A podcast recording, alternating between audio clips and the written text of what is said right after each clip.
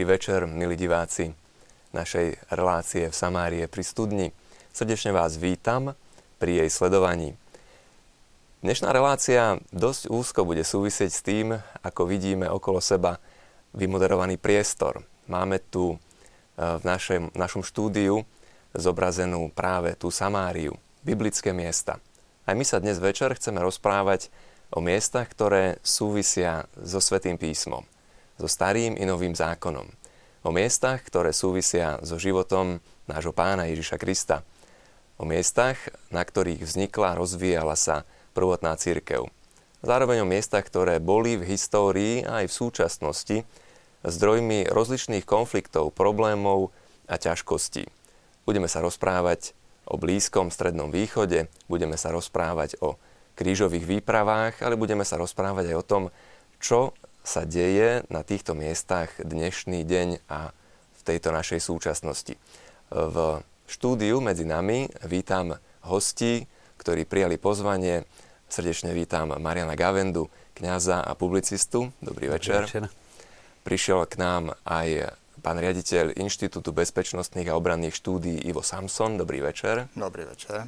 Som veľmi rád, že pozvanie prijal do štúdia aj medievalista, cirkevný historik, dominikán, Gabriel Hunčaga. Dobrý večer. Dobrý večer. No a takisto je tu s nami aj režisér Lux Communication Marek Poláček. Dobrý večer. Dobrý večer. Do našej relácie, milí diváci, tak ako tradične, môžete posielať aj vy svoje otázky. Budeme radi, ak zareagujete na našu tému a pošlete nám svoje podnety. Prípadne opýtajte sa, čo vás zaujíma na mailovú adresu v Samárii zavináč tvlux.sk alebo aj prostredníctvom SMS správy na telefónne číslo 0905 60 20 60. Čo sa týka tých biblických miest a čo sa týka toho, prečo sme sa rozhodli venovať dnešnú reláciu práve tejto téme, musím hneď na začiatku úprimne povedať, že tou motiváciou bolo toto DVD, ktoré natočil Lux Communication v spolupráci z IWTN a mňa veľmi zaujalo. Krížové výpravy. Marek, ty si jeden z tých, ktorý sa spolu podielal na realizácii tohto produktu. Čo vás viedlo k tomu, že ste sa pustili do takéhoto projektu? Aké boli tie základné motivácie? Aké boli ťažkosti a prípadne aký je tvoj dojem z toho všetkého? Tak v minulom roku nás oslovila americká katolická televízia IWTN, či by sme im nepomohli vyrobiť cyklus dokumentárnych filmov o krížových výpravách. Keď som počul ten námet, tak sa mi veľmi do toho nechcelo ísť, lebo asi ako väčšina ľudí, tak som mal negatívny postoj k krížovým alebo teda krížiackým výpravám som hovoril producentovi z Anglicka, že ale to nerobme, však e, to bolo niečo zlé a prečo, na čo to budeme propagovať a tak. A on mi hovorí, nie Marek, to, tam bolo veľa dobrého, ale práve propaganda spôsobuje, že ľudia si myslia to, čo ty, že ľudia si myslia, že to bolo niečo zlé, ale tam bolo veľa pozitívneho. No tak e, a musím teda priznať, že ako sme sa tomu venovali rok, tak postupne, ako som sa teda dozvedal nové a nové veci, tak som si zmenil úplne názor e, na krížové výpravy a e, teda verím, že e, po zhliadnutí tých dokumentárnych filmov aj druhí ľudia si zmenia svoj postoj. Takou veľkou motiváciou, prečo sa tento cyklus vôbec išiel vyrábať, tak bol cyklus, ktorý natočila britská televízia štátna o krížových výpravách, kde tieto mýty, ktoré existujú, umocňovali a dosť negatívne sa vyjadrovali aj o katolíckej cirkvi a o jej úlohe, ktorú zohrala v tomto teda hnutí. No a my sme si povedali, že potrebujeme reagovať a že potrebujeme povedať e, postoj církvy, katolíckej církvy. A, Čiže je to taký iný pohľad, ktorý ste chceli ponúknuť a ty sám hovoríš, že aj tvoj postoj k týmto veciam sa zmenil počas toho natáčania, strihania tohoto celého dokumentu. Skúsme ale cúvnuť trošičku dozadu a spýtať sa na ten fenomén putovania do Svetej Zeme, ktorý sa v podstate asi stal teda príčinou toho, prečo tie krížové výpravy e, začali. Hm, čo vedie kresťanov k tomu, aby aj dnes, napríklad po uplynutí viac než 2000 rokov od života nášho Pána Iša Krista, smerovali do týchto krajín? Marian. Tak to je prirodzená ľudská vlastnosť, že čo si k čomu mám vzťah, túžim vidieť. Tak e, obdivovateľia automobilových pretekov, tak chcú nejaké to Ferrari vidieť alebo sa pri ňom odfotiť. Mladí majú radi proste svoje vzory a takisto aj pre kresťanov, ktorí z týchto miest aj postupne sa šírili do celého vtedy známeho sveta, teda najmä z Jeruzalema a mnohí židokresťania boli na ten eh, Jeruzalem naviazené celou svojou tradíciou, tak chceli ísť na miesta, ktoré boli spojené so životom Ježiša Krista. A to bolo vtedy veľmi silné, neboli médiá, že by, sme si, že by si vtedy oni mohli to priblížiť nejakým iným spôsobom, ale e, tam boli viaceré motívy. Jednak e, pokánie, mnohí za takých za vážne hriechy dostávali pokutu putovať do Svetej Zeme, čo bolo aj nebezpečné, veľmi namáhavé a aj drahé, neraz sa celá rodina musela poskladať, aby niektorý ten príslušník išiel a on už potom putoval aj v ich mene. Boli tam prosebné dôvody, niekedy za potomstvo alebo za manželského partnera, boli ďakovné púte. Čiže ten fenomén putovať vlastne sprevádza církev úplne od svojich začiatkov, dokonca prvnež začali Kristových následovníkov im nadávať Kristovci, to bola prezývka e, v Antiochie, tak e, oni ich volali príslušníci cesty, tí, ktorí niekam putujú k tomu nebeskému Jeruzalému. A potom mnohých motivovalo žiť na tých miestach. Pre to bolo niečo tak silné kráčať po zemi, po ktorej kráčal Boh priamo na tých historických miestach, niektorí na určitý čas, niekoľko rokov a mnohí, to 5. 6. storočie, tam v judskej púšti bývalo okolo 10 tisíc pustovníkov e, ktorí túžili posvedcovať alebo seba a žiť na týchto miestach. E, my máme napríklad e, denník, ktorý si písala pútnička Etéria alebo pútnik z Bordo, kde vidíme presne už ako tie liturgické tradície tam boli zaužívané v 4. 5. storočí. No a tam nastáva ten problém, že naozaj e, kresťania, ktorí žili na týchto miestach, boli s nástupom islamu boli ohrozovaní na živote. To teda by som to povedal, že e, tak, takým spôsobom, ako to teraz vidíme v určitých oblastiach, že stačí sa prežehnať a za to je trest smrti.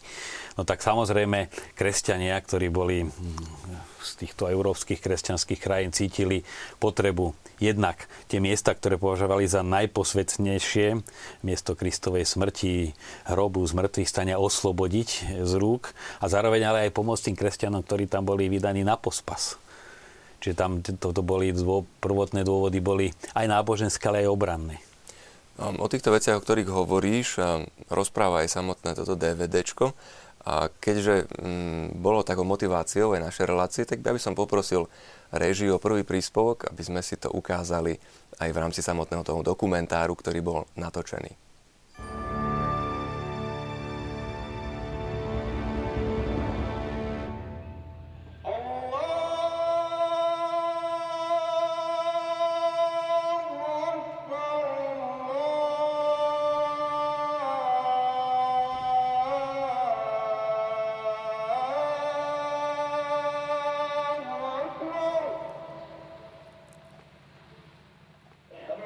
610 sa začali diať veci, ktoré navždy ovplyvnili celý kresťanský svet.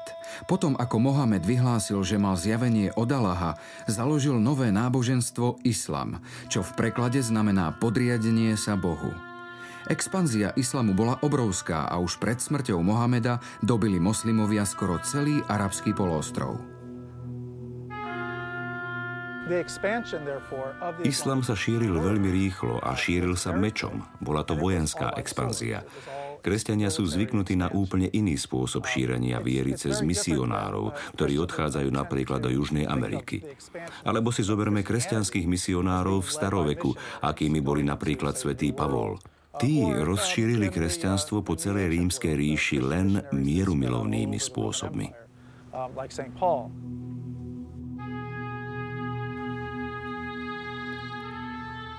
Do roku 640 nášho letopočtu islam neovládol len celý arabský poloostrov, ale aj svetú zem. Do roku 661 dobili moslimovia takmer celú Perskú ríšu, ako aj vtedajšie kresťanské územia Severnej Afriky až po Tripolis. Začiatkom 8. storočia začali moslimovia zaberať územia Byzantskej ríše v Malej Ázii a obsadili už celú Severnú Afriku. Do roku 732 dobili moslimovia väčšinu Španielska a Portugalska a tlačili sa až do Francúzska.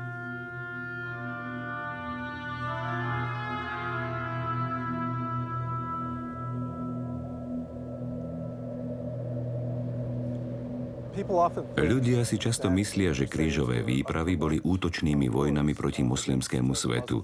V skutočnosti boli krížové výpravy len reakciou na stáročia trvajúce útoky moslimov na kresťanské územia. Do roku 1095, kedy bola vyhlásená prvá krížová výprava, pohltil islám až dve tretiny starého kresťanského sveta. Kresťanstvo sa dostalo do bodu, kedy sa muselo ako náboženstvo aj ako kultúra pred inváziou islamu buď začať brániť, alebo sa nechať pohltiť tak, ako sa to stalo kresťanom na východe.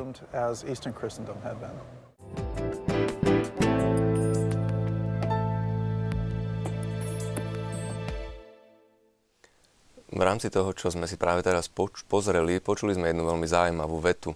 Bolo tam povedané, že križiacké výpravy, krížové výpravy boli len reakciou na to, čo spôsobovali moslimovia. Možno sa na to skutočne takto pozerať. Čo bolo tou prvou motiváciou pápeža, aby vyhlásil tú prvú krížovú výpravu? Kedy k tomu došlo? Ako to teda bolo z historického hľadiska? Každý interpretačný model, ktorý sa v historiografii pokúša uchopiť fenomén krížových výprav, je vždy ambivalentný. Ambivalentný v tom slova zmysle, že e, hoci kresťania, teraz ich myslím kres, kresťania ako mm, reprezentanti kresťanstva, ako náboženstva v, e, v tom pravom slova zmysle ako celku na latinskom západe, neboli iniciátormi ani neboli, e, dá sa povedať, e, tými, ktorí vyprovokovali tento vojenský stred, ktorý sa vo všeobecnosti zužuje potom na ten konflikt medzi islamom a kresťanstvom v stredoveku, to je jedna vec. A druhá vec je to, že je otázka, do akej miery tá odpoveď na expanziu islámu v roku 1095 E, vyhlásením prvej krížovej výpravy e, mala byť akutnou odpoveďou na to, čo sa vo vzťahu medzi islamom a kresťanstvom, predovšetkým na Blízkom východe, dialo. E, tie krížové výpravy, ktoré z didaktických dôvodov v historiografii poznáme sedem krížových výprav veľkých, ale krížových výprav bolo v tom spektre asi 250 rokov od 11. E, do druhej polovice 13. storočia viac. Boli aj malé krížové výpravy. Napríklad jednu organizoval aj norský král, ktorý sa rozhodol, že svoju vlastnú, bolo to v podstate v móde, tak trošku dá sa povedať, že to bola módna záležitosť, že si monarchám zorganizoval nejakú krížovú výpravu, tak norský král si povedal, že on sa pokusí dobiť Sidon mesto v dnešnom e, Libanone. Nemusel teda krížovú výpravu vyhlasovať jedine pápež? E, vo všeobecnosti áno, Predovšetkým sa to týka tých prvých krížových výprav, ale vieme, že e, krížovú výpravu organizoval aj Friedrich II. Sicilský ako cisár rímsko-nemeckej ríše, ktorý bol v tom čase v konflikte s pápežou. Vieme, že štvrtá krížová výprava E, síce možno s dobrým úmyslom sa skončila tragédiou, tým, že bol e, dobitý Konštantinopol a, a táto situácia veľmi oslabila Byzantskú ríšu, ktorá už potom nebola e, natoľko disponovaná ani vojensky, ani politicky, ani mocensky, aby mohla čeliť ďalšiemu islamskému nebezpečenstvu. Takže ten fenomén krížových výprav sa dá uchopiť naozaj e, v celej svojej šírke a hĺbke len vtedy, keď človek zobere do úvahy viaceré kontexty a, ne, a nezaoberá sa len tým nejakým veľmi krátkým, konkrétnym časovým úsekom, ktorý v podobe e, vonkajšom, teda v deklarácii, ktorá, ktorá bola učinená pápežom Eh, Urbanom II. v Clermonte v roku 1095 len vyvrcholila návonok ako úsilie, ktoré má ale svoj kontext a svoju genézu ďaleko eh, pred 11. storočím. Tak ja by som chcel povedať ešte k tomu, že my sme ten celý cyklus dokumentárnych filmov koncipovali tak, že za krížové výpravy, alebo teda ku križiackému hnutiu nepatria len výpravy do Svetej Zeme na oslobodenie týchto svetých miest, ale patrí tam aj boj e, Španielov a Portugalcov za znovu získanie teda stratených území na Pirnejskom polostrove, ako aj potom boj e, našich e, predkov proti tureckej expanzii. Teda boj v strednej Európe. Turci dvakrát obliehali Viedeň a tiež boli vlastne vyhlásené krížové výpravy.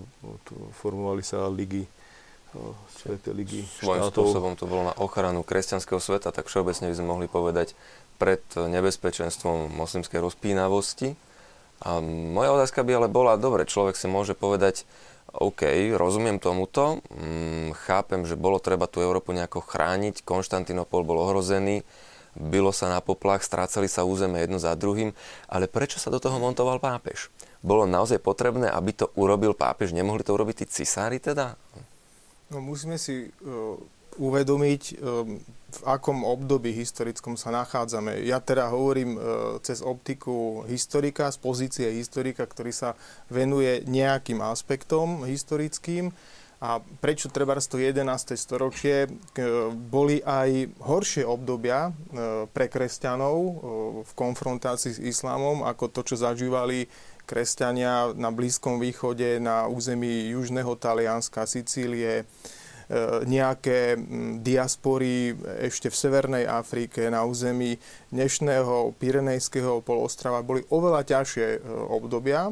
Toto nebolo najhoršie obdobie e, od toho 8. storočia do 11., ktoré kresťania vo vzťahu pod kuratelou islamu prežívali.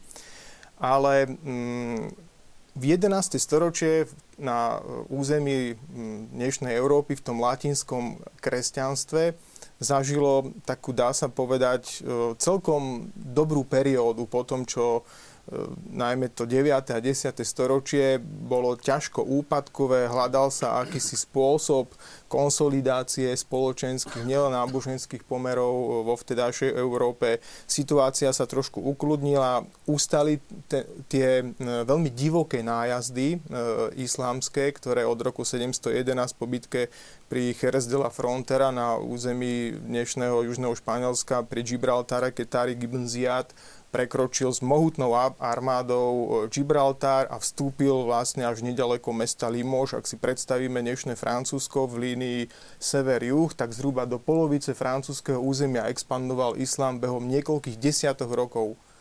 V stredoveku čas bežal iným spôsobom ako dnes. Čas, ktorý e, stihol prebehnúť za niekoľko desiatok rokov, by sme mohli e, označiť ako bleskový vpád plus e, islám expandoval v južnom Taliansku, v Sicílii, na niektorých e, ostrovoch dnešného južného Grécka mal celú Afriku, e, severnú a Blízky východ. Potom prišli nájazdy vikingov, nájazdy Maďarov v 10. storočí. Toto ústalo. Európa mala nejakých 100-150 rokov, aby sa otriasla z tohto. E, ťažkého obdobia, skonsolidovala sa demograficky, politicky, vojensky, pápežstvo upevnilo svoju moc. Na to, aby mohol byť e, v zmysle e, kresťanskej morálky dobovej vyhlásený nejaký niečo, čo by sme mohli nazvať tá spravodlivá vojna, tak museli byť splnené tri základné podmienky a tými reagujem vlastne na vašu otázku, že prečo práve pápež. Tak prvá podmienka musel byť splne, musela byť splnená, e, že na to e, musel byť nejaký veľmi vážny dôvod. Veľmi vážny dôvod v dobovom kontexte je ohrozenie kresťanstva ako takého na obrovských územiach. Ten bol splnený už niekoľko storočí, dajme tomu od 8. storočia do konca 11. tak 300 rokov ten dôvod bol splnený. Druhý dôvod eh, na to, aby eh, takáto vojna, ktorú môžeme označiť technickým termín, termínom ako Bellum Justum, ako tá spravodlivá vojna, bol ten, že musela eh, byť vykonaná nejaká veľmi veľká krivda na tých, ktorí mali byť tým vedením tejto spravodlivej vojny ochránený a ktorý mala byť adresovaná tá vojenská pomoc. Aj to bolo splnené, tiež niekoľko storočí. Ale dlho chýbal, chýbala tretia podmienka, to znamená, museli ju vyhlásiť arbiter, respektíve všeobecne uznávaná autorita a všeobecne uznávanú autoritu, na hlase ktorej by sa mm, v zmysle rešpektu zhodla, poviem to moderným termínom, dobová verejná mienka autority, bol, bol schopný e, jediné pápež takejto autority a tu nadobudol v tom právom slova zmysle až v druhej polovici 11. storočia. Najmä predchodca Urbana II. Gregor VII reformami a tak ďalej. A, a Urban II nadviazal na toto využil teda tú spoločenskú situáciu plus to, že islám sa v tomto období sám ocitol v akejsi politickej kríze a preto bola splnená tým vyhlásením v Clermont na synode aj tá tretia e, podmienka. Našlo to odozvu, krížová výprava bola vyhlásená, do Svetej Zeme sa dostali, dokonca tá prvá krížová výprava znovu získala Jeruzalem. Zaujímavé v kontexte dnešnej doby je, že keď sa tento dokument, o ktorom sa rozprávame, odvysielal, začal sa vysielať v Spojených štátoch amerických, počul som o takom feedbacku, že vraj mnohí aj veriaci kresťania hovoria, že dnes, keď sa pozeráme na to, čo sa deje ohľadom prenasledovania kresťanov v súčasnej dobe na tom Blízkom východe, tak by sme to mohli prirovnať tým časom. Lepšie tomu rozumieme. Akoby aj dnes ľudia, keď pozerajú, vidia v televízii, aký, ako sú tam ľudia zabíjaní, aké obrovské násilnosti sa tam uskutočňujú, nielen na kresťanoch, povedzme tak, uh, tak volajú potom, aby sa čosi uskutočnilo. A tak chápu a zda, aj z iného uhla pohľadu, že v tom uh, 11. storočí, kedy bola tá krížová výprava vyhlásená, pristúpil svätý Otec k takémuto kroku, aby, aby tých ľudí ochránil. Je možné sa na to takto pozerať? Čo dnes? Tam tá situácia je stále veľmi zložitá. Ehm, tam neustále trvá veľké nebezpečenstvo a nikto si veľmi nechce tie prsty popáliť, aby do toho zasahoval. Aký je rozdiel medzi 11. a 21. storočím, čo sa týka tej bezpečnosti, čo sa týka prenasledovania nielen kresťanov na tom Blízkom východe? Pán Samson. Keď to zoberieme z dnešného hľadiska, tak on tam nejaký veľký rozdiel nie je z hľadiska diskriminácia, prenasledovania kresťanov. Konec koncov prvá krížová výprava, konec 11. Eh, storočia, eh, nebola ničím iným než eh, také výpravy, ktoré muslimovia robila, robili predtým. Už spomínam, že nástupca proroka Muhammada Abu Bakr urobil prvú krížovú výpravu, iba že sa ne, jej nehovorilo krížová výprava. Ona by sa v podstate mohla volať polmesiacová výprava. Iba že tí ľudia nemali polmesiac na svojich šatách, ako to mali prví križiaci. Ale prvá agresia, ktorá išla do kresťanských území, po prípade do nemoslimských území, bola učinená práve moslimami. Je dosť smutné, že e, dnes e, muslimská strana alebo aj časť e, západných médií hovorí o tom, že sa dejú kolonizačné krížové výpravy, kruciáty, ale toto všetko uviedli do chodu práve moslimovia svojou expanziou obdivuhodnou oni v, v priebehu niekoľkých desiatich rokov získali obrovské územie. Si predstavme, kedy padol Egypt, tuším na počiatku 40. rokov 7. storočia. A to ešte za vedenia prvých správne vedených kalífov, Rašudin kedy postupne padala Severná Afrika, kedy padali iné krajiny, kedy arabská, arabsko-moslimská moc postupovala do Afriky, e, kedy nakoniec sa preliala do Európy. Tu už bol zmienený ten magický rok 711, e, ano, keď sa moslimovia dostali do Európy ovládli celý Iberský polostrov. Dostali sa do Francúzska až k Poitiers kde vlastne taký predvoj bol odrazený Karlom Martelom a tam sa muslimovia zastavili. Čo bola iba tá prvá vlna. Tá druhá vlna muslimského nájazdu na Európu sa začala tureckými výbojmi a tých sme tu mali. Áno, my sme ich tu mali pri Viedni dvakrát. 1526 a potom to vám každý Rakúšan vysí, vysype z rukáva 1683. Sme ich odrazili. A teraz ich máme púšťať na rakúsky pracovný trh. Áno. E, čiže e, táto, táto expanzia je nespravodlivo, je to mytológia pripisovaná tým, ktorí sa bránia, ale to má čo dočinenia s, s vedením vojny, s pojmom, ktorý tu padol a ku ktorému sa možno dostaneme.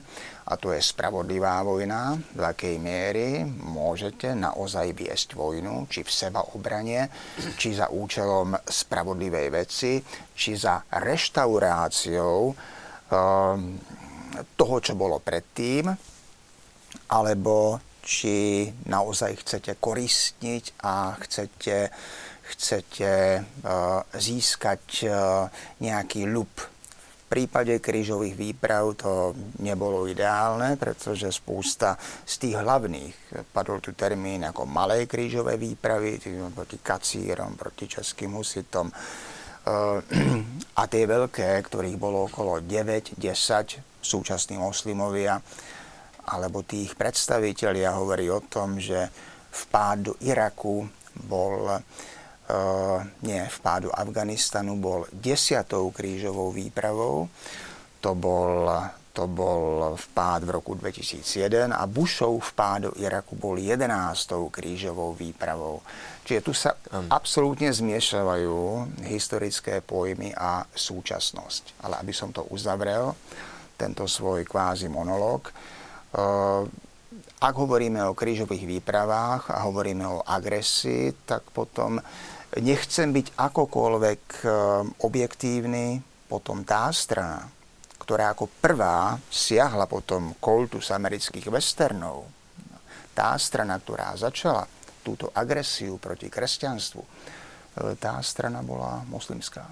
Môžeme ísť ale takými istými zbraňami a odpovedať na agresiu agresiou, Marian. Tak tu sa spájajú, a to je asi najväčší problém, že to je treba z Francúzsko alebo iné krajiny, vtedy ešte bola kresťanská krajina, ale to bolo zároveň kráľovstvo, kde žili obyvateľia a tí boli napadnutí nepriateľom.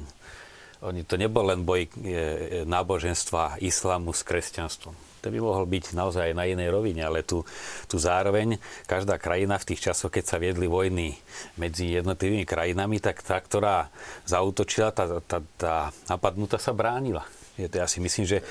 Prepáčte, ja trošku, trošku iba, iba, iba dodám. E, nešlo iba o náboženstvo, ale išlo z francúzskej strany o ochranu kresťanského obyvateľstva. To je nepopierateľné. No ale tu sa zlievalo, boli to obyvateľia, ktorí cítili potrebu byť chránení a ne, nebolo to, e, ja si teda myslím, že tá, tá, ten boj, ten nájazd bol vojenský, bol mocenský a nebol iba náboženský tým pádom sa tu nebránilo náboženstvo iba ako také, ale bránili sa obyvateľia. A toto samozrejme sa zlieva. Kresťanstvo ako také, samozrejme aj sa pápež Jan Paul II ospravedlnil za všetky krivdy, ktoré sa udieli aj v rámci križiackých výprav, ale zas často to bolo to ľudské sebectvo alebo už tie bočné úmysly, ktoré sa všade, všade vpradú. Je pravdou, že v dnešnom ponímaní, alebo teda v evaneliovom ponímaní sa nedá kresťanstvo ako také, ako náboženstvo e, ani šíriť, ani brániť e, nejakým, nejakým použitím vojenského násilia. Ale otázka je, či sa obyvateľia, ktorí v svojom náboženskom presvedčení sú treba z kresťania, či už pravoslávni, alebo luteráni, alebo katolíci, nemajú právo brániť, alebo ja si myslím, že sa mali vtedajšími primeranými prostriedkami, ako sa vtedy krajiny bránili, sa mali právo brániť aj v tom dokumente jeden teológ vlastne nám vysvetlil túto problematiku.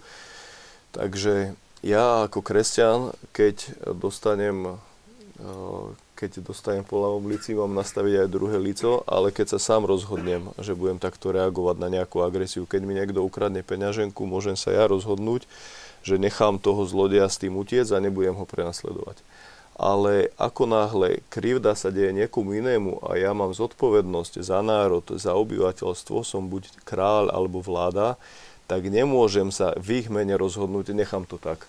zabíjajú mi obyvateľstvo, nechám to tak, však uh, som kresťan. Ja som dostal uh, uh, právomoc a proste musím tých ľudí chrániť.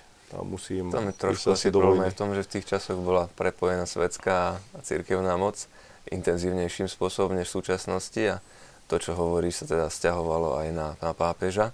A možno by bolo dobre, keď mm, rozprávame o tejto téme, pozrieť si ešte jeden klip, ktorý máme práve k tomu. Môžem do toho ešte vpadnúť, Nech sa páči. Toto je vlastne kľúčový problém každého kresťana. Áno, do akej miery. Povedzme sa mám držať e, kázne na vrchu.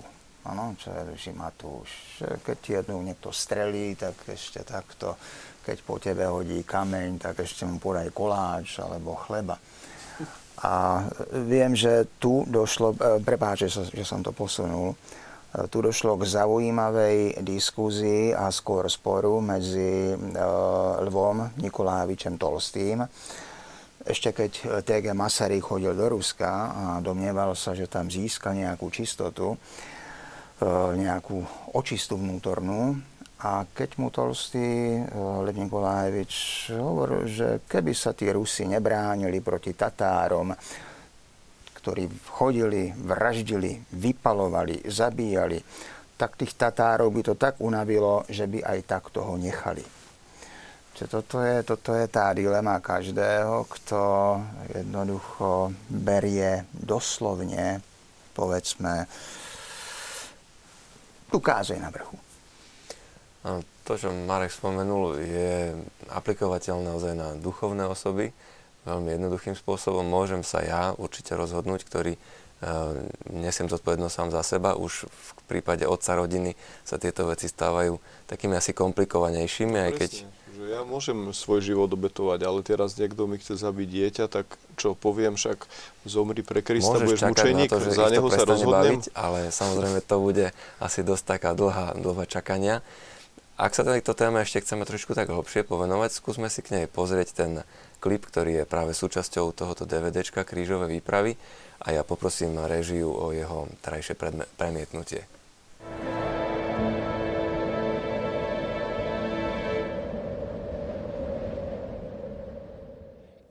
Podľa tradičného kresťanského myslenia ohľadne Svetej vojny je násilie morálne neutrálne. Nie je ani dobré, ani zlé. Jednoducho je súčasťou života. To, čo robí násilie dobrým alebo zlým, je úmysel páchateľa.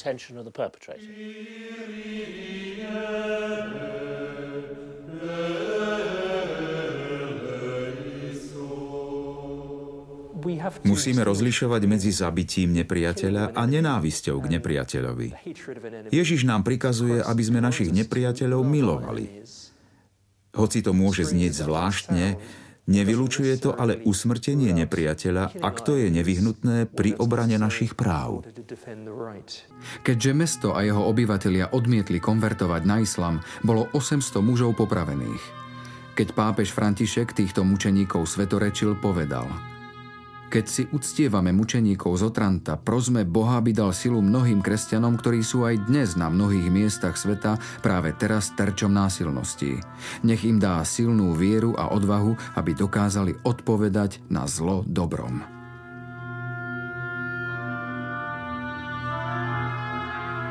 Musíme rozlišovať medzi našimi právami a právami druhých ľudí. Keď chceme, Našich vlastných práv sa môžeme vzdať. Ak nám napríklad niekto ukradne peniaze, môžeme to nechať tak a vzdať sa vlastníctva tých peňazí. Ale nemôžeme sa zrieknúť práv druhých ľudí. Tak napríklad vláda či armáda sú poverení, aby sa starali o bezpečnosť krajiny a nemajú teda právo vzdať sa tejto dôvery a prenechať krajinu na pospas inej, agresívnej mocnosti.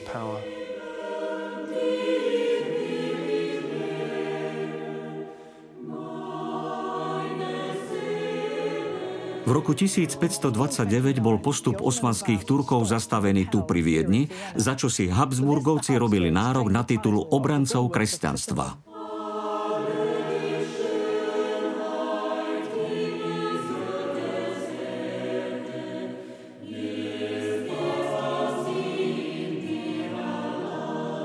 Protestantská reformácia podkopala niektoré zo základných stavebných prvkov križiackého hnutia.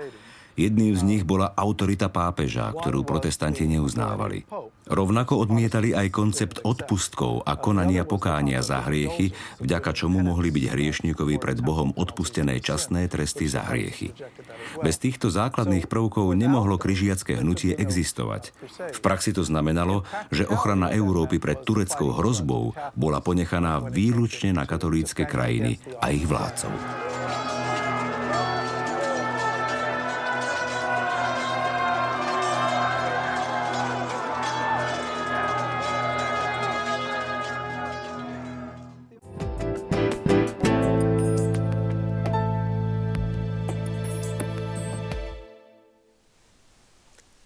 Vítajte späť, milí diváci. Rozprávame sa o Blízkom východe, o problémoch a konfliktoch, ktoré ho súžujú o krížových výpravách, ale aj o súčasnej situácii. Keď sme začali premietať tento klip, tak eh, Gabriel hovorili ste, že tie krížové výpravy predsa len boli trošičku niečím iným, než len vojnami medzi jednotlivými štátmi, že ten historický koncept eh, je odlišný. V čom je odlišný? Tak nie je trošičku, ale dovolil by som si tvrdiť, že že dosť radikálne iná forma konfliktu to bola. E, pán Gavenda spomínal, e, samozrejme, že je to pravda, že existovali dokonca aj nejaké nazvime to interné konflikty medzi jednotlivými monarchiami e, latinského západu. Ale v tomto momente uh, už od raného stredoveku zasahovali cirkevné autority veľmi by som povedal, autoritatívnym spôsobom. Vymyslel sa koncept tzv. Landsfriedov, ktoré ktoré mm, navezovali na to, čo, sme, čo, čo poznáme z neskorej antiky na území Rímskej ríše ako Pax Romana. To znamená, že sa e, na území latinského západu už tedy povedzme blok čo do územia a čo do plochy viac menej kristianizovaného boli, e, bola snaha potlačiť akékoľvek vojenské konflikty medzi kresťanskými vládcami takým spôsobom, že sa treba zakazovalo od piatku do nedele viesť vojenský konflikt. Zakazovalo sa viesť vojenský konflikt v pôste, v advente, v období pentekostálnom, v nejakých oktávach liturgického roka. Dokonca sa to nesťahovalo iba na čas, ale aj na priestor boli vyhradené niektoré územia, na ktorých sa nesmelo nikdy bojovať. Potom do toho sa prichádza koncept e, azylového práva týkajúcich sa svetiň, kláštorov a tak ďalej. Taká svetá vojna. Práve naopak, akože to bolo obrovské úsilie na území latinského západu, kresťanského, vzhľadom na to, že už aj tak bol veľmi ohrozovaný externými faktormi, vytvoriť tento koncept Landsfriedov a udržať nejakým spôsobom súrodný tento blok kresťanských štátov a hrozba islamu spôsobila, že bolo treba vytvoriť vojenskú doktrínu a obhájiť ju v zmysle kresťanskom, aby mohli kresťania chytiť do ruky teda meč a ísť a bojovať. A je jasné, že sa to spája s niečím, čo by e, in stricto sensu povedané kresťan nikdy nemal robiť. Hej? Ak by sme si zobrali e, evanieliový model ako axiomu Ježiša Krista, tak to nikdy neobstojí. A vieme, že Eh, aj v rámci križiackých výprav, piata križiacká výprava, krížová, lepšie povedané, na ktorej sa zúčastnil uh, svätý František z Asisi a stretol sa uh, s Al-Kamilom na území dnešného Egypta, vyvolávala um, podráždenie, dešpekt, možno niekedy až taký ten sarkastický úsmev na, na tvárach niektorých monarchov a e, vojenských predstaviteľov. E, E, kryžiakov, že tento človek predsa nemôže dosiahnuť to, čo stovky tisíc e, ľudí pred ním e, v niekoľkých kryžiackých výpravách a napriek tomu dosiahol. Dostal prísľub, hoci tam prišiel s evanílium v ruke, absolútne neozbrojený a dosiahol prístup, že, že budú sprístupnené niektoré pútnické miesta, že bude sa zaobchádzať lepšie s kresťanskými pútnikmi. Ten, táto, to, tá ambivalencia, o ktorej som hovoril, tá je tu stále prítomná aj, aj v dnešnej dobe. Ak môžem ešte v krátkosti dodať, ako Dominika mali sme e, spolubrata, Pierre Clavery sa volal, biskup v alžírskom meste Oran. E, ten bol e, v roku 1996 veľmi brutálnym spôsobom zavraždený. Po takom období relatívneho kľudu to spôsobilo obrovské turbulencie, lebo po veľmi dlhej dobe to bol atentát, vražda na cirkevného predstaviteľa vysokého, a ktorý v hierarchii katolíckej cirky biskup reprezentuje. A tento náš brat bol zavraždený. E, samozrejme sú aj konšpiračné teórie o tom, ako to bolo. Zrejme sa skutočných vrahov nepodarilo vypátrať, ale čo je zaujímavé a čo, čo chcem poukázať e, na tomto prípade, naši bratia v tom zaangažovaní, e, ľudí, ktorí boli vyšetrovacími orgánmi v Alžírsku vyhodnotení ako vrahovia, bolo ich 8, dostali trest smrti. A naši bratia, aj tí, ktorí ten atentát prežili, intervenovali priamo u alžírskej vlády, aby im dali milosť týmto ľuďom.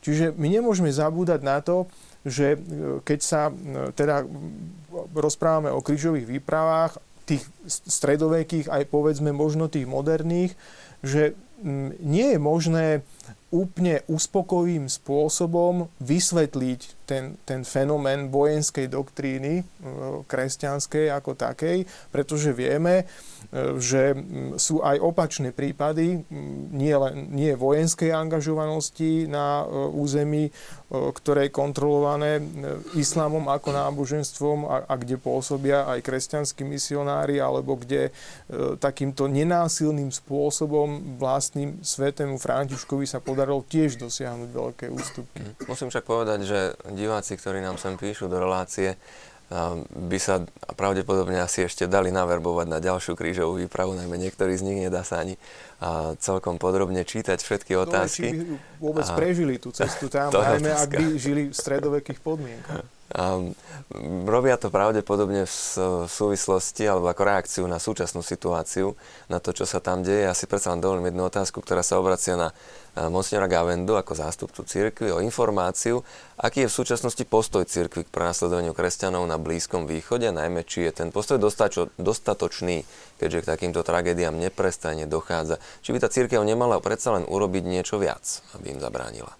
No ja som mal takmer v tomto duchu už nachystanú z mojej strany otázku, ani neodpovedal otázku, že naozaj, keď sa žijeme do kože tých kresťanov, ktorým tam prichádzajú najbližší o život, aj teraz, aj možno dnes, a, a čo asi oni čakajú od kresťanov treba v západnej Európe alebo v celej Európe? Že ich nechajú tam na pospas pekne pozomierať alebo čakajú nejakú pomoc? E, samozrejme, v dnešnej dobe e, politická a politicko-mocenská situácia církev sú dve veličiny úplne oddelené. E, církev a hlavne treba počúvať e, patriarchova tých, ktorí pôsobia v týchto krajinách, ktorí naozaj veľmi vyvážene, e, vyvážene reagujú, aj poukazujú na tieto, na tieto krivdy ten hlas, aspoň, že sa ich, e, že niekto pomenuje situáciu, pretože v dnešnej dobe sa verejná mienka e, bojí vôbec nazvať už zo strany islamu niečo ako agresiu, že je to vnášanie nejaké nevraživosti, ale sa to inak pomenovať nedá tak len ja by som odpovedal proti otázkou a myslím si, že keď sa žijem do kože tých, ktorí tam prichádzajú o život a sú vystavení ohrozeniu života a nie sú to jednotlivci, sú to naozaj veľké počty, tisíce, desať tisíce, tak čakajú niečo radikálnejšie aj zo strany cirkvy, aj zo strany krajín, ktoré sa nazývajú aspoň formálne kresťansky. Hm. Pán Samson, čo si myslíte? Prepač, Marek, máme sa do toho miešať ako církev? E, Církev sa môže miešať, ide o to, aké prostriedky na to miešanie má. A církev má v podstate iba takúto duchovnú, morálnu moc. Všetci vieme, že keď e, ide o Stredný východ, tak rozhodujú iné faktory. Sú to ekonomické faktory a sú to vojenské faktory samotná církev môže morálne podporiť takéto aktivity, ale domnievam sa, že církev, mám na mysli teraz rímsko-katolícku církev, e, nemá veľa šancí, aby zasiahla do tohto smutného osudu kresťanov na Strednom východe. Skúsim iba štatisticky. Ešte pred 100 rokmi tvorili na Strednom východe kresťania 20 obyvateľstva. Dnes tvoria možno 3 v samotnom Egypte, ktorý bol baštou eh, kópskych kresťanov, eh, tvoria kresťania podľa vlastných údajov 5, podľa údajov egyptských úradov eh, pardon, obrátene, podľa egyptských úradov 10, podľa vlastných, úrad, podľa vlastných údajov Plus tam existujú faktory, ktoré znemožňujú tejto cirkvi expandovať alebo expandovať sa, rozvíjať.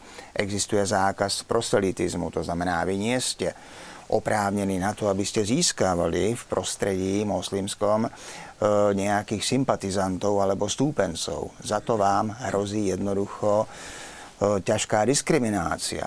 Málo kto vie, že na počiatku egyptskej jary, ktorá vypukla v Egypte, myslím v tej egyptskej, ona vypukala postupne. E, to, neboli, to nebol e, námestie v Káhire, ale to boli nepokoje v Alexandrii, kde alexandrijskí kresťania protestovali proti tomu, že vláda prezidenta Mubaraka nechala zmasakrovať niekoľko alexandrijských kresťanov. Otamtiaľ sa až arabská jar rozšírila do Káhyry. To znamená, toto obyvateľstvo je vydané na milosť a nemilosť tamojšej moci, tamojším režimom a žiaľ, žiaľ je na tom církev e, asi podobne ako Organizácia spojených národov, ktorá už 3 roky nevie, ako vyriešiť krvavý konflikt v Sýrii. Jednoducho nemá na to inštrumenty. Nemá na to páky. Katolícka církev môže apelovať ale vzhľadom na to, čo to znamená Stredný východ, to je súd pušného prachu, e, to sú nepredvídateľné udalosti, ktoré môžu nastať. To je vzájomná nenávisť medzi muslimami, ktorí sa e, nenávidia tak, že sa s veľkou láskou navzájom vraždia. A nikto nevie povedať, kde tento vývoj skončí. Ja by som tu mohol citovať štatistiky, ako sa vyvíja demografická situácia na Strednom východe, ako sa vyvíja vnútorná situácia na Strednom východe, ako sa vyvíjajú vzťahy medzi jednotlivými krajinami Stredného východu. My, myslím tými arabskými, nehovoriac o vzťahy medzi šítmi a sunitmi, to znamená tých properských, proiránskych a e, proarabských vplyvov. Ale obávam sa, že církev momentálne nemá inštrumenty na to, aby túto islamizáciu kultúry, ktorá tam žila tak dlho, ktorá vlastne existovala pred arabizáciou a islamizáciou, aby tento nával, tento posun zastavil. Čiže apelovať, ty si chcel zareagovať? Chcel som no, možno doplniť, čo povedal pán Samson o tých možnostiach církvy. E, ako Dominikáni e, sme v tom prostredí e, islámu na strednom, blízkom východe aktívni už 700 rokov a táto obrovská skúsenosť má aj nejaké moderné konsekvencie, by som povedal. A tie sa odrážajú v tom, že e, treba v Káhire je veľmi živé a funkčné Dominican Center e, for Oriental Studies, Dominikánske centrum pre orientálne štúdia, ktoré vedie povedal by som také niečo ako vlastnú katedru na Univerzite Al-Azhar v, Káhire. E, a tie informácie, ktoré od týchto bratov máme, ja som mal tú že som sa s niektorými aj mohol stretnúť, hovoria, možno to bude znieť trošku optimistickejšie oproti tomu, čo povedal e, pán Samson. Církev má obmedzené možnosti, ale napriek tomu e, je rozdiel v tom, ako reaguje Trebárs na situáciu v dnešnej Sýrii alebo v Iraku, kde je absolútny rozvrat a ako reaguje v iných týchto regiónoch. Neviem, ako súčasný pontifik, pontifik, tam zatiaľ okrem gest e, nejaké konkrétne činy nie sú veľmi badateľné, ale napríklad Eh, Benedikt XVI tesne pred eh, tým, ako sa vzdal svojho úradu, ako by predvídal niektoré veci a spravil výborné, by som povedal, organizačné ťahy, ktoré mali v takej predtuche veľmi ťažkej situácie pre kresťanov v tomto prostredí aspoň nejakým spôsobom predpripraviť pôdu na to, aby mohli kresťania lepšie zareagovať. A urobil to personálnymi zmenami na vysokých postoch miestnych. Samozrejme v našom prostredí nič také nezarezonuje, ale e, veľká vec sa udiala v zmene nunciov. E, pápež Benedikt XVI abdikoval, tuším, vo februári roku 2013, teraz nie som si istý. A ešte v januári stiahol vynikajúceho diplomata Jean-Paula Gobela, francúzského e, nuncia v Teheráne, ktorý má skúsenosti s pôsobením v nunciatúre v Gruzínsku, Arménsku, Azer- Azerbajdžane, ktorý prešiel vynikajúcou formáciou aj vo vzťahu k tomu, ako pôsobiť prostredí islamu. A jeho vynikajúce diplomatické schopnosti priniesli ovocie v takom náročnom prostredí, e, ako je e, Irán pre ochranu nielen kresťanov, ale týkalo sa to aj Židov a, a sú veľké sympatie. Veľké znamená v porovnaní s tým, aké boli pred e, niekoľkými rokmi v Iráne, aké sú sympatie ku kresťanstvu dnes. A v čase, kedy sa zdalo, že tá situácia po um, arabskej jari v Egypte uh, sa po nástupe moslimského bratstva zvrháva vo vzťahu uh, ku kresťanom, tak stiahol ešte tohto nuncia do Káhyry. A naozaj za ten rok tento človek, Jean-Paul Gobel, urobil obrovskú prácu a keď nič iné, tak aspoň zmieril tie extrémne dopady E, voči e, kresťanskej kopskej menšine. To isté sa odohralo treba z Iraku. Sice fyzicky už menoval do úradu chaldejského e, patriarchu v Kirkure Jusifa Tomasa Mirkisa, Dominikána, súčasný pontifik, ale celé to predpripravil ešte Benedikt XVI. Je to náš brat Dominikán, ktorý pochádza z tohto prostredia a dnes vedie E, myslím si tiež e, nie medializovanú, lebo to nie je ani cieľom toho, e, veľmi dobrú informačnú kampaň v krajinách západnej Európy pre pomoc najväčšiemu utečeneckému kresťanskému táboru v severovýchodnom meste Irbil, E, dokonca mne sa ako Dominikánovi podarilo, že som písal e, niečo ako dobrozdanie pre istého dobrovoľníka dokonca zo Slovenska, ktorý sa prihlásil, že pôjde do Irbilu e, ako dobrovoľník pomáhať do toho zrejme najväčšieho kresťanského utečeneckého tábora. Takže tie možnosti tu sú, aj boli a, a do tej miery, do akej boli, bolo možné ich využiť, tak si myslím, že tie kroky podniknuté boli. Svetí otcovia určitým spôsobom sa zhodujú v jednej veci, že povzbudzujú tak Benedikt v minulosti, ako aj František v súčasnosti, to už zaznelo z jeho úst, kresťanov, aby zostávali na tých miestach, aby odtiaľ neodchádzali, aby sa to kresťanské osídlenie úplne nevytratilo.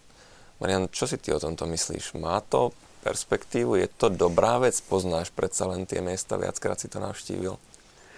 No je to odvážne ich pozbudzovať, lebo to je trošku brať si aj na, na seba, že tam oni môžu prísť o život a aj prichádzajú. Čo skôr si myslím, že by malo byť oveľa silnejšie tá pomoc zo strany kresťanských krajín Európy, aj materiálna. Som počul také vyjadrenie, e, už neviem presne z, ktorej, z ktorého mesta, ale že modlitba síce je viac, čo sa týka hodnoty, ale teda aj ľahké sa v západnej Európe modliť, teda v Európe ako takej za nich, pretože to si ideme v pohode do kostola, pomodlíme sa, ideme si domov, ale my potrebujeme aj skutočnú pomoc, kde treba naozaj zorganizovať. A už keď nemôžeme my viesť nejakú výpravu a bolo by to pomílené, ani nie sú možnosti nejakého vplyvu, či už ekonomických eh, blokády, ekonomické alebo vojenské, ale eh, veľmi intenzívnej pomoci, aby sme my s nimi spolu cítili, aby sme to brali, že ozaj naši blízky tam trpia. Ja si myslím, že tá mediálna, e, virtuálna realita, že my sme si už na všetko privykli na obrazovke, že to nami nezatrasie, tak skôr toto považujem za alarmujúce. A potom to, čo k tomuto ešte, že tých kresťanov naštevovať, nakoľko sa dá. No dobre, ale presne hovorí, že modliť sa je ľahké, nejaké peniaze poslať je tiež ľahké. O, no ale tí, tí križiaci, tí boli ochotní obetovať život za to, aby pomohli svojim spolubratom na Blízkom východe. Tí šlachtici predávali svoje majetky, investovali niekoľkoročné príjmy do toho, aby sa mohli súčasniť na križovej výprave a pritom vedeli, že každý druhý určite sa odtiaľ nevráti. Takže aká bola ich motivácia, aký, aká bola to schopnosť obetovať sa? Sme my dnes pripravení sa takto obetovať? Nie sme. Nie, Takže mne z toho vychádza, že to boli oveľa hĺbšie veriaci ľudia a oveľa lepší ľudia, tí križiaci, lebo sa vedeli obetovať pre druhých, pre ideál. Ja sa tak trošku možno podrýpavačne spýtam, ale Marek, nehnevaj sa. Nie je to predsa len určitá historická skúsenosť a vedomosť, ktorú sme nadobudli z týchto križiackých výprav, z toho, že povedzme si to otvorene, väčšina z nich nebola taká úspešná, ako sa o nich predpokladalo, že snáď bude môcť byť. A že v podstate tá, tieto územia aj tak nezostali v kresťanskej držbe. Boh, e, keby sme to tak chceli z toho duchovného či náboženského hľadiska povedať sa, nás až tak nezastal, aby sme my tieto miesta dodnes ovládali. Máme sa tam naozaj aj dnes takýmto spôsobom tlačiť? Nebolo by možno lepšie, aby sme my vyzývali ľudí, aby pomohli tým utečencom, prijali ich do svojich krajín? Má význam to tak držať v rukách a snažiť sa tam tých kresťanov stále, stále mať? Ono, tí profesori, s ktorými sme točili tak sa zhodli na tom, že keby nebolo krížových výprav, teda nielen do Svetej Zeme, ale aj boj e, v Španielsku a boj v našich krajinách proti Turkom, keby nebolo krížových výprav, tak Európa by dávno už nebola kresťanská, ale bola by moslimská. A nielen Európa, ale aj Amerika, celá Amerika, lebo e, v roku 1492 keď padla Granada, posledná bašta eh, moslimov v Španielsku, tak v tom istom roku bola objavená aj Amerika. A teda keďže Španielsko bolo kresťanské už na novo, tak aj Amerika sa mohla stať kresťanskou.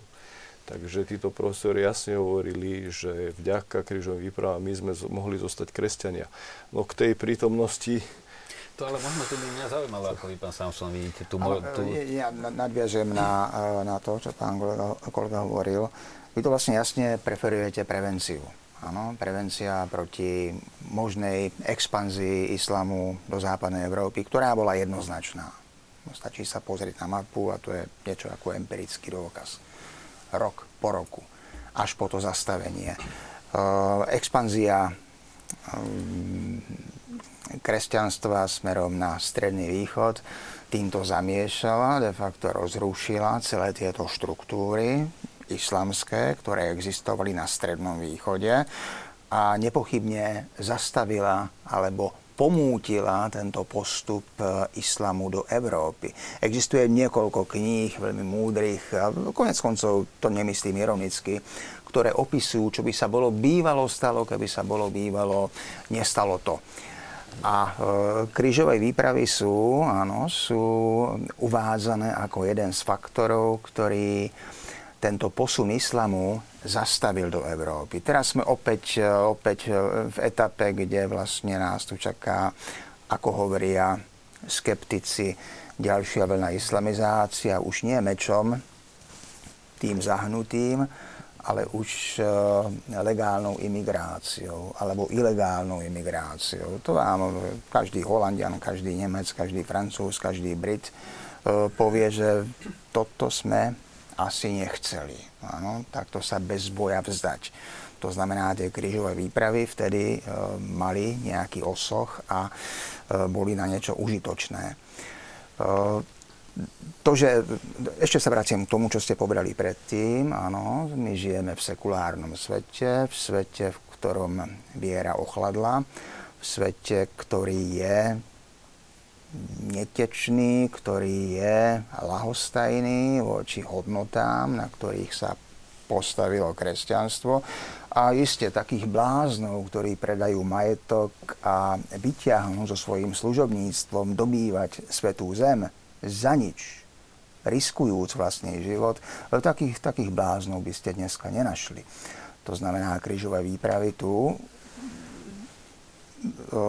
upozorňujem, išlo reakciu na moslimskú expanziu. E, také krížové výpravy by ste tu dnes nenašli. Ani celá kolonizácia, britská, francúzska, holandská, neviem aká ešte, e, tá už nebola náboženská. Tá bola čisto koristnícka, bola čisto obchodná krížové výpravy napriek tomu, že zabezpečili obchodné cesty, bola vedená náboženstvom, napriek tomu, že sa na tieto výpravy prilepili ľudia, ktorí lúpili, ktorí koristnili, ktorí zabíjali.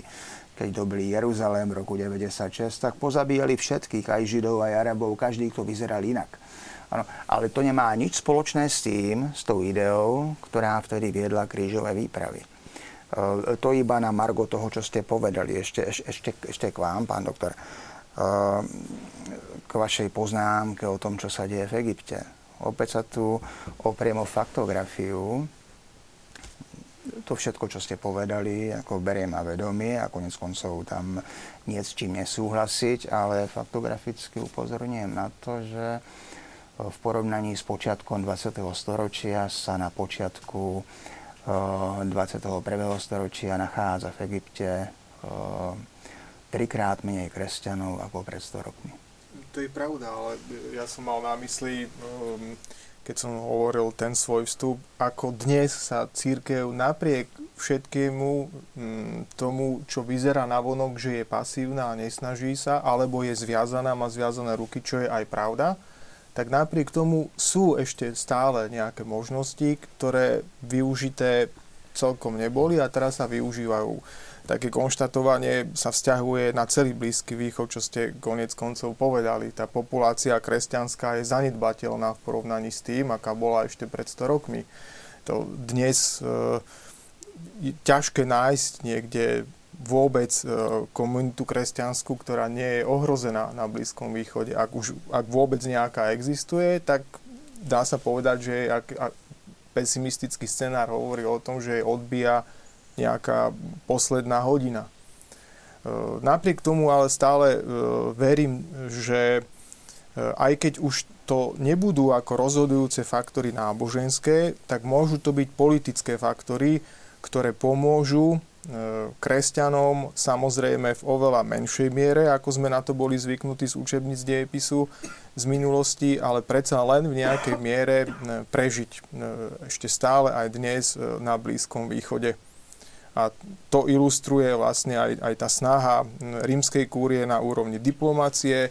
Ďalej o tom by mohol viac hovoriť e, vládyka Cyril Vasil, e, ktorý by vedel k tomu veľmi kompetentne povedať z hľadiska pozície svojej sekretára pre e, východné církvy, ktorý už, už je, a ani sa mu nedivím po ľudskej stránke, veľmi unavený z toho, že stále číta e, nové parte a nové nekrológy, už sa bojí poslať nejakých kňazov do týchto veľmi ťažko skúšaných regiónov pre kresťanskú náboženskú menšinu, pretože takmer posiela tých ľudí na smrť. Ale sú ľudia, ktorí potom túžia a vrátim sa, budem si prihrievať takú dominikánsku polievočku, mal som možnosť stráviť v Štrásburgu e, v našej komunite, ktorá formuje práve irackých dominikánov vidieť ten entuziasmus. Keď sa v roku 2003 začala americká invázia do Iraku, tak e, som bol na vlastné oči konfrontovaný s tým, čo to znamená tá, tá viera až, až, dá sa povedať, skoro až e, spájená s mučenickou smrťou. Tí bratia počúvali internetové rádia, ktoré hovorili o bombardovaní a už vtedy hovorili, že to je koniec alebo ohrozenie kresťanských komunít a boli odhodaní, že sa okamžite vracajú, tlačili na parížského provinciála, ktorý aj prišiel trošku tie vášne ukludniť do, to, do tej komunity v Štrásburgu, že my tam chceme ísť, my chceme byť pri tých našich bratoch a sestrách, ktorí nás po, teda, potrebujú teraz. To sú tie, tie mikrodejiny v tých, tých komunitách, lebo my dobre vieme, taký pre ilustráciu treba boli, ne, boli nedávno komunálne voľby. Môžu byť nejaké hlavné politické smery, ktoré nemusia vo všetkom korešpondovať ideologicky. Ale napriek tomu na komunálnej úrovni reprezentanti týchto strán vedia spolu komunikovať. A to isté platilo ešte donedávna v mnohých častiach, na mnohých e, miestach Blízkeho východu E, že aj e, komunity rôznych kresťanských církví a rôznych islamských denominácií, ak môžem použiť tento termín, na komunálnej, tej komunitnej úrovni vedeli spolu komunikovať. No, ale potom prišiel ISIL a ISIS, o ktorom sa dnes rozpráva. Čo s týmto fenoménom? Ja som videl, že dokonca niektorí predstavení, reholní, suspendovali svojich kňazov, lebo patriarchovia, tých, ktorí odišli z tých území, chápem tejto myšlienke, ktorú ste tu zdôraznili, že oni chcú zostať mnohí, sú aj nejakí bojazlivejší, ktorí utečú, ale tak mali by tam byť aj duchovní predstavitelia na blízku tým ľuďom. Ale tá situácia už nie len o dialogu s uh, takým štandardným islamom, ale je tam aj tento fenomén džihádu je tam aj tento fenomén ľudí, ktorí vyháňajú z domovou, tnú hlavy, tak povediac. Je tam vôbec teda bezpečné a je logické, prípustné uvažovať nad tým, povzbudzovať tam tých kresťanov. Zostaňte tam, kňazov tam posielať. Páni, čo vy na to? No, vy ste sa dostali do určitého kvázi sporu medzi pánom Gavendom a vami. keďže pán Gavenda vlastne tu predostrel opciu, čo máme my robiť. Máme týchto ľudí, ktorí sú prenasledovaní, prijať do Európy a zachrániť ich pred jasnou záhubou alebo asimiláciou. To nemusí byť fyzické vykynoženie. ISIL, ISIS, ako ste o ňom hovorili, ISIS v Sýrii, ISIL je oveľa širší, to je Levanta, tam patrí aj Cyprus, tam zajtra môže patriť aj Sicília ako náhle by sa e, táto chobotnica rozšírila.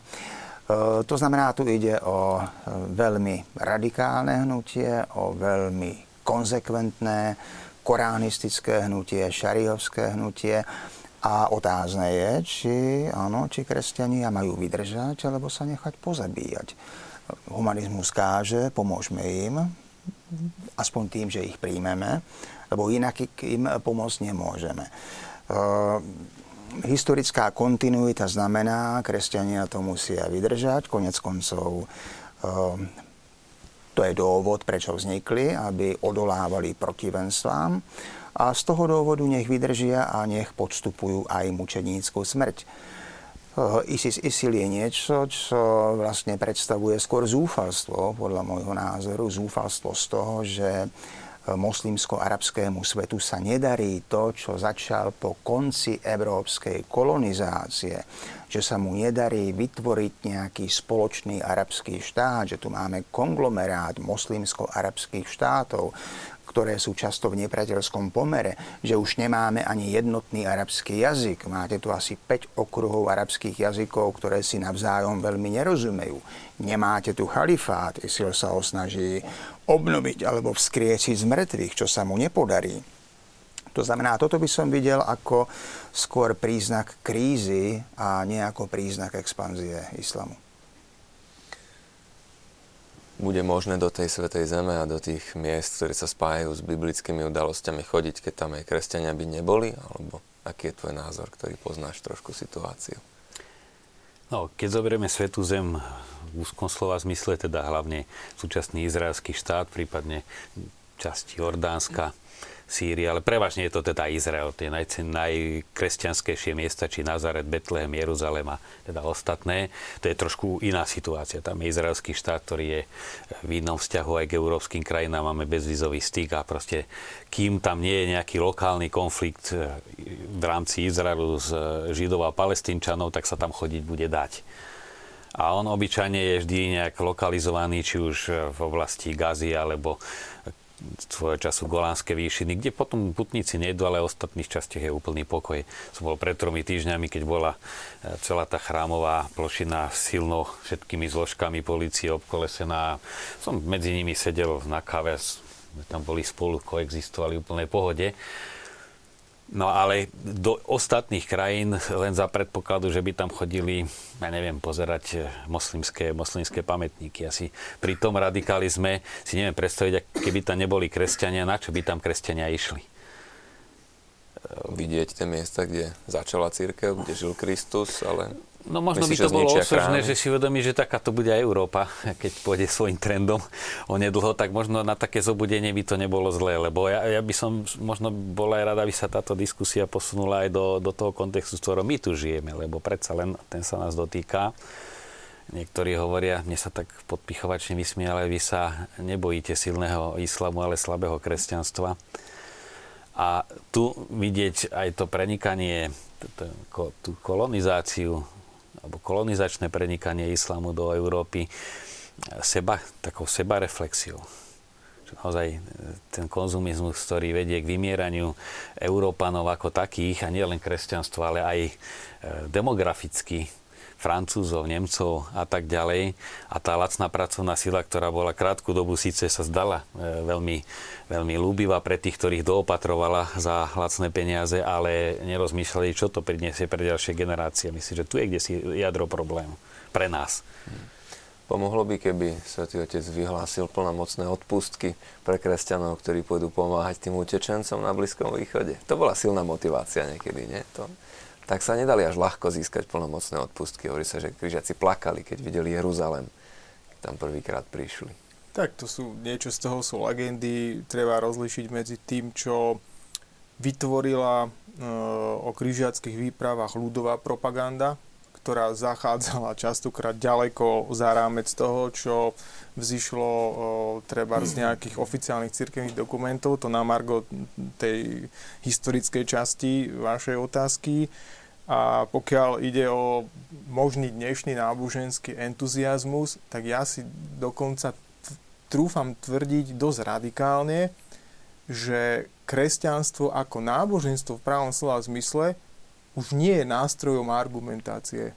Žiaľ, dnes akože dopad e, takéhoto hypotetického prehlásenia zo strany rímskeho e, pontifika, že všetkým kresťanom udeluje plnomocné odpustky, e, ktorí nejakým spôsobom sa budú angažovať aktívnym spôsobom, možno dokonca aj priamo v centre diania v prospech prenasledovaných kresťanov, že už ani toto nie je pre nás apelom. Že žiaľ, akože ten náboženský koncept v pravom slova zmysle pre e, sekulárnu Európu, dokonca aj tá, ako treba tu na Slovensku, radi e, sa štilizujeme do pozície e, kresťanskej spoločnosti, ale to už dávno nie je pravda. Možno ste zaregistrovali niektorí, na Slovensku nič také samozrejme nezarezonuje, ale e, liberálny sekulárny denník Le Figaro pred niekoľkými týždňami priniesol veľmi podrobnú recenziu dlho očakávanej knihy, e,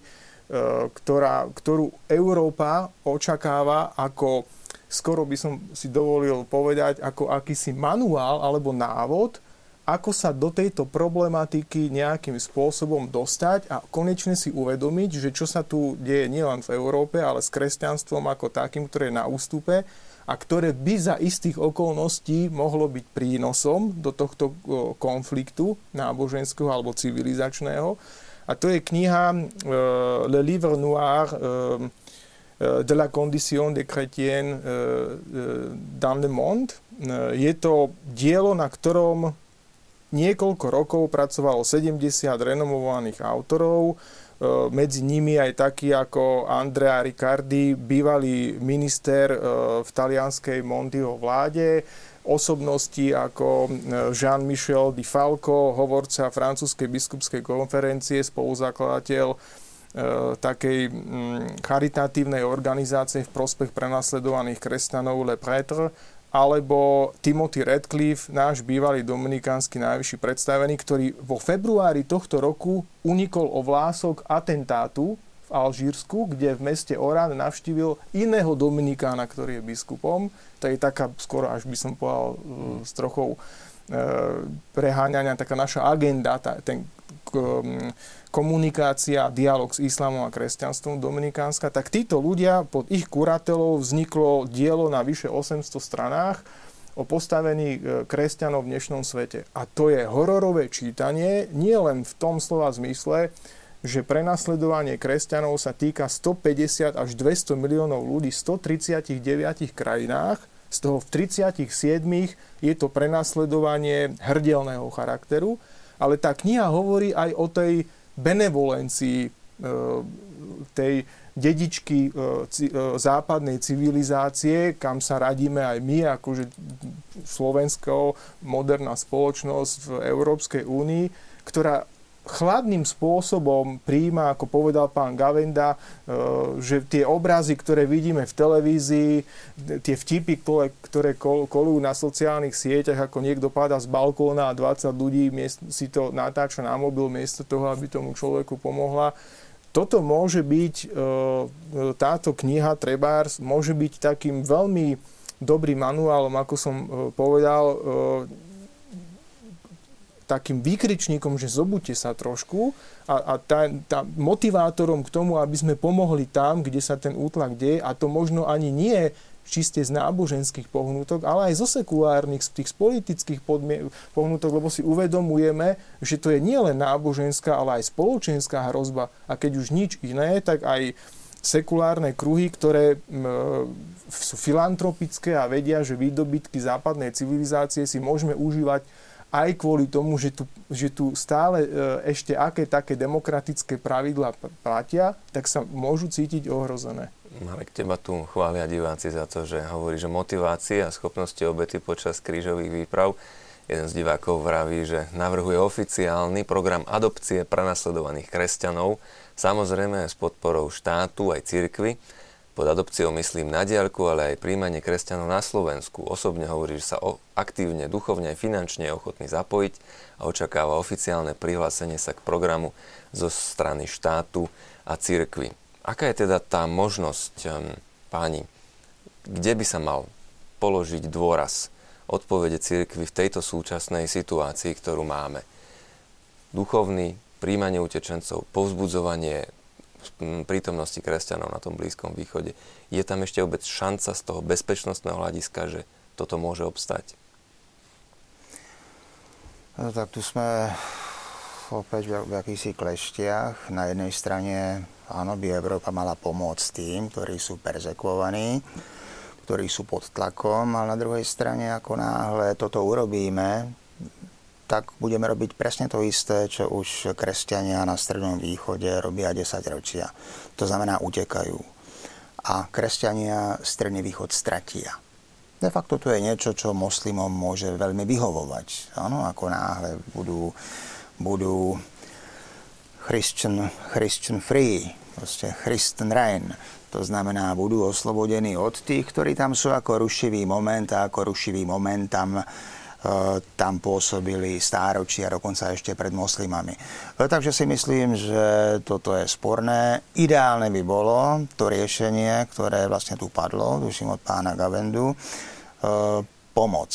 Pomoc, ale dovoliť tým ľuďom, ktorí tam žijú stáročia, aby vydržali v svojich domovoch a ono to znie ako kliše, ako stereotyp pomocou medzinárodného tlaku, pôsobiť na tamojšie vlády, aby kresťanov nechali v kľude, aby im neubližovali.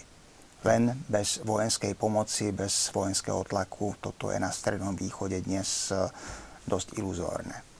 Marian? No ja si myslím, že tú základnú dilemu, či ich vyzývať, že tam majú zostať, alebo nie, my nevyriešime, ani sa nás netýka, ani nás tu ani eh, veriacich na Slovensku. Církev je široký pojem, je to pápež, teda katolícka církev, ale to aj každý veriaci. A tá pomoc naozaj môže ísť úplne kľudne obidvomi smermi. Tí, ktorí majú tú odvahu a chcú tam zostať a považujú to za potrebné, pomáhať im tam. A tí, ktorí e, cítia, že to nevydržia, chcú si uchrániť rodinu a e, emigrujú, pomáhať im. A by som tu povedal v kontexte, ja som bol tiež emigrant, aj keď len kratučko, ale veľa Slovákov bolo emigrantov a my sme zakúšali tú pomoc a je to určitá aj zaviazanosť teraz pomáhať tým, ktorí ju potrebujú. Tiež mnohí utekali pred stratou slobody, mnohí si chceli zachrániť život a to prijatie, ktoré sa nám dostávalo, tak teraz je, je to výzva naozaj ho odplatiť, pretože ak my nepríjmeme sem kresťanských imigrantov, no tak tu prídu iní celkom isto. My ich tu mať budeme, to je isté, ale či pomôžeme tým našim, ktorí zároveň aj to dedičstvo kultúrne nehovorím iba náboženské, aj kultúrne a civilizačné sústave tu podržať, e, tak toto myslím si, že je dosť vážny argument, ktorý je v hre. Veľmi zaujímavá téma, krížové výpravy a súčasná situácia. Marek, čo máte v pláne na budúce? Čo chystáte do budúcnosti uh, ohľadom vašej produkcie? Hej, tak s našimi americkými a anglickými partnermi, uh, ktorí sú teda katolíci, tak sme si povedali, že budeme sa snažiť viacerými projektami E, filmovými obraňovať pozíciu katolíckej cirkvi v rámci týchto historických udalostí a teda po krížových výpravách by sme chceli budúci rok nakrúcať inkvizíciu.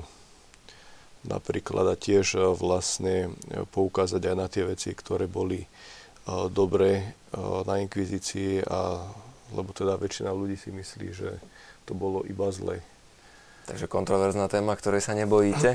No, som My by sme si sami na to netrúfli, ale teda naši partneri z Ameriky a z Anglicky sú zvyknutí riadiť svet už staročia, takže oni sa takéto témy neboja. No, no, oni, znie to veľmi oni odvážne, proste chcú to, vyrábať pre celý svet. Ak, a... ak by som ti mohol poradiť, vyšlo ešte za socializmu od eh, doktora Rašlu, eh, kniha Dejiny inkvizície, kde v závere tvrdí on vtedy, že to bol veľmi výrazný pozitívny krok v navodeniu právneho vedomia inkvizícia. Poznám veľmi dobre tú knihu, preto som sa zasmial. To je úplne iná téma. Ja, ak môžem, by som sa vrátil k tomu, čo ste vy, e, pán Gavenda a pán Samson, naznačili, snažím sa byť takým svetelkom nádeje. Počul som z dobre informovaných zdrojov, že pán prezident Andrej Kiska prejavil záujem stretnúť sa s vladikom Cyrilom Vasilom a hovoriť s ním aj na tému utečencov z týchto ťažko skúšaných regiónov. Takže možno sa dočkáme takého striktného postoja Slovenska a, jej, a jeho politických špičiek vo vzťahu k takýmto imigrantom. Uvidíme, otvárali sa tu naozaj mnohé veci a veľmi pekne vám ďakujem za to, že ste prišli dnes večer do našej relácie. A vám, milí diváci, veľmi pekne ďakujem za pozornosť. Dúfam, že to u vás vzbudilo záujem o túto tému a takisto aj aktívneho charakteru záujem, že budete sa snažiť vo svojom živote myslieť, pamätať na tých, ktorí na tých biblických krajinách a oblastiach sú možno menej šťastní, určite menej šťastní než my a budeme sa im snažiť nejakým spôsobom pomáhať. Pekný večer a budem sa tešiť zase dovidenia na budúce.